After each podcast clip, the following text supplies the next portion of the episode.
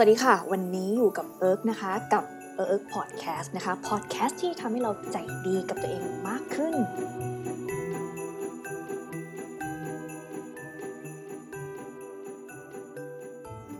เอาล่ะนะคะ วันนี้นะคะ EP แรกขอประเดิมเลยนะคะ กับหัวข้อ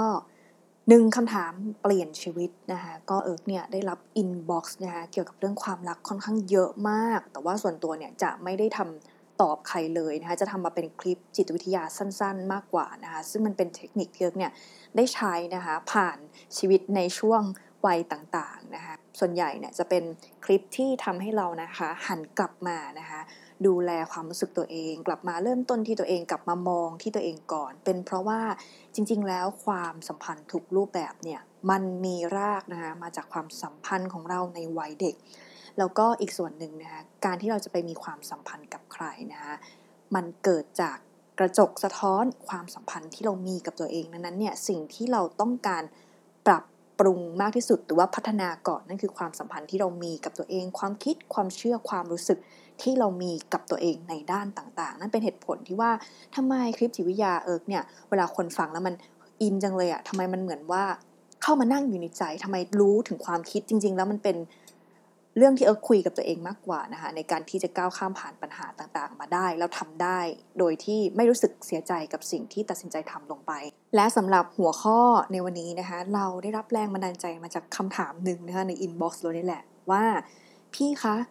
ทำยังไงดีแฟนไม่สนใจหนูเลยนะคะก็สังเกตว่าคำถามที่น้องเขาถามเนี่ยก็ไม่ใช่ว่าถามไม่ได้นะแต่ว่าการที่เราเนี่ยจะได้คำตอบที่ใช่เนี่ยมันควรจะต้องมาจากคำถามที่ดีก่อนนะคะถ้าเราเปลี่ยนกันนะสมมติว่าจากคำถามว่าพี่คะ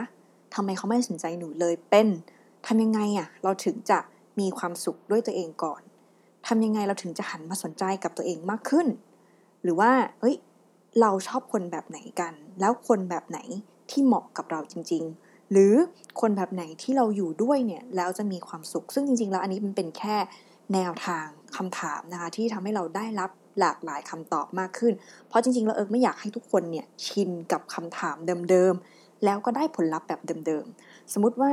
ถ้าความสัมพันธ์ที่เอิร์กบอกนะคะความสัมพันธ์ที่เรามีกับคนอื่นน่ะมันคือกระจกสะท้อนความสัมพันธ์ที่เรามีกับตัวเองดังนั้นเนี่ยให้เริ่ม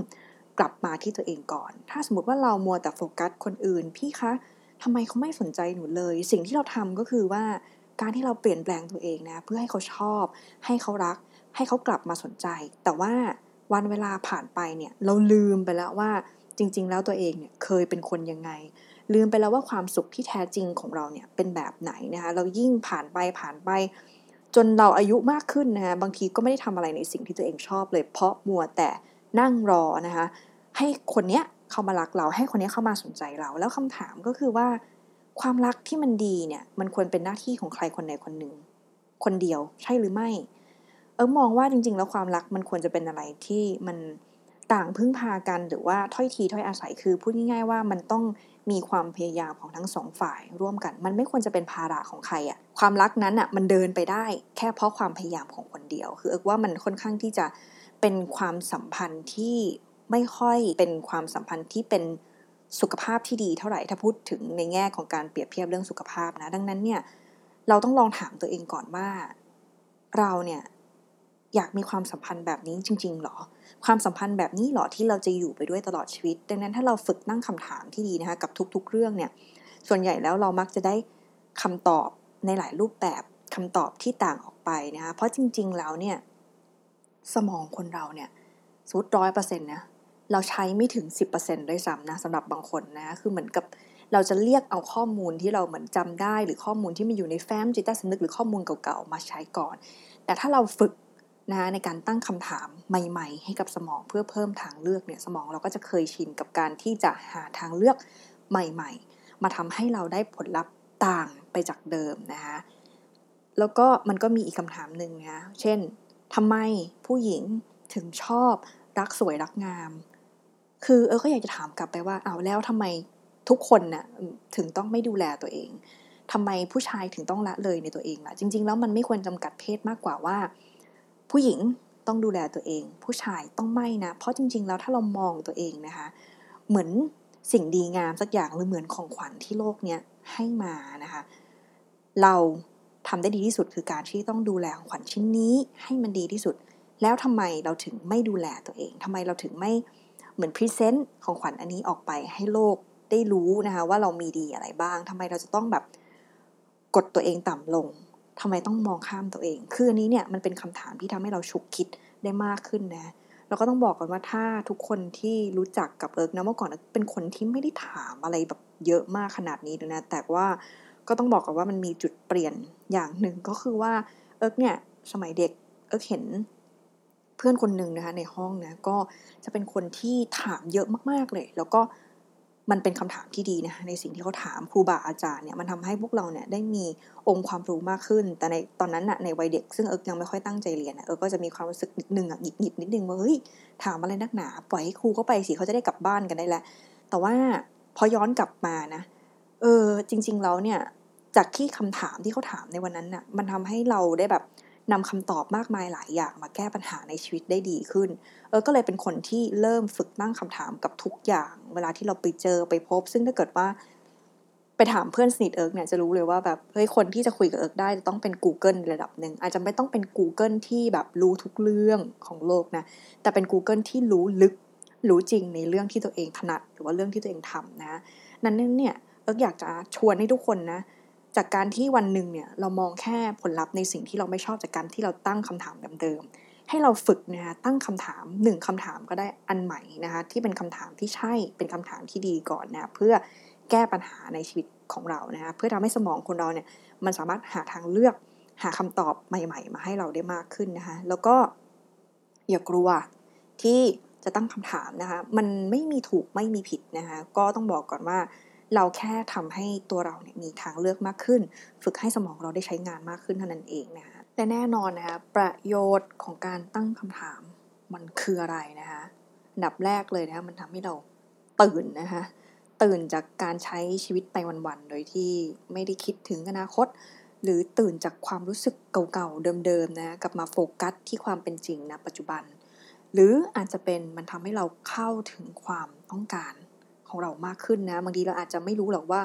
จริง ๆ แล้วชีวิตเราต้องการอะไร แต่แค่เราเหมือนฝึกตั้งคำถามที่ดีเนี่ยมันทำให้เราสามารถค้นพบเป้าหมาย หรือค้นพบตัวเองมากขึ้นนะ หรือว่าจะเป็นแม้แต่มีทางเลือกมากขึ้น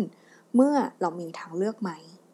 เราทำใหม่แน่นอนผลลัพธ์เราก็ได้ต่างไปจากเดิม หรือผลลัพธ์ใหม่ขึ้นนั่นเองนะคะคำถามเปลี่ยนชีวิตเนี่ยมันจะไม่ได้เปลี่ยนแค่ชีวิตเราอะอย่างตัวเราเองนะคะยกตัวอย่างเช่นคำถามที่เราควรจะเริ่มฝึกถามตัวเองได้แล้ว เช่น เฮ้ยชีวิตเราหนึ่งปีข้างหน้านี้ก่อนปีใหม่ปีหน้าเนี่ยเราวางแผนไว้ชีวิตเราจะเป็นยังไงดี หรือว่าคำถามจะเปลี่ยนชีวิตความสัมพันธ์เรา เช่น คนที่ฉันพร้อมจะอยู่ด้วยไปตลอดชีวิตนะที่เราสามารถรับได้ทั้งข้อดี หรือว่าอาจจะเป็นข้อที่เรารู้สึกว่าเราไม่ค่อยโอเค แต่ว่ายังไหวอยู่อะ่ะ มันคืออะไร เพราะหลาย ๆ คนเนี่ยชอบเลือกหรือว่ารีบด่วนตัดสินใจนะ ทั้งที่เรายังไม่ได้ ทำความเข้าใจหรือค้นหาความต้องการของตัวเอง หรือว่าสุดท้ายแล้วเนี่ยเราอยู่กับคนแบบไหนแล้วมันเหมาะกับเรา อันนี้คือสิ่งที่สำคัญมาก เพราะบางคนก็จะรีบคว้าก่อนกลัวแบบเฮ้ยเราไม่มีคู่เราต้องอยู่โสดไปนาน แต่ถ้าเราทำความเข้าใจชัดเจนกับตัวเองแล้วเนี่ยอย่างน้อยถ้าอยู่โสดแล้วมันมีความสุขก็ดีกว่าการที่เราทุกข์ เพราะเรามีคู่ครองที่ไม่ใช่นะอันนี้ก็คือสำคัญมากเหมือนกัน แล้วก็คำถามเนี่ยนอกจากจะเปลี่ยนเราเปลี่ยนความสัมพันธ์ มันยังเปลี่ยนความสุขนะที่เรามีต่อตัวเองต่อโลกนะคะอย่างเช่น ทุกวันนี้เนี่ยเราอาจจะลองตั้งคำถามว่าอะไร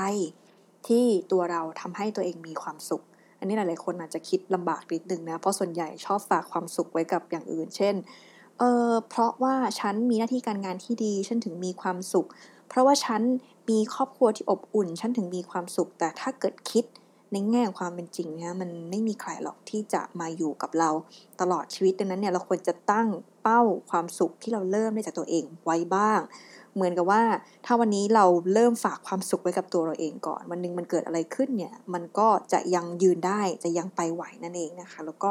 นอกจากคำถามนะจะเปลี่ยนเราเปลี่ยนความสัมพันธ์เปลี่ยนความสุขมันยังเปลี่ยนสังคมและเปลี่ยนโลกได้อีกนะถ้าเกิดว่าเราทุกคนฝึกตั้งคำถามที่ใช่นะคะ แล้วเมื่อเราได้คำตอบเนี่ยแล้วลงมือทำวันละนิดวันละหน่อยนะคะ สุดท้ายเนี่ยมันก็จะเปลี่ยนระดับมหาภาพเองนะคะ ดังนั้นเนี่ยก่อนที่จะลาวันนี้ก็ขอฝากไว้ว่า ก่อนที่เราจะได้รับคำตอบที่ใช่ เราต้องฝึกถามคำถามที่ถูกต้องเสียก่อนนะคะ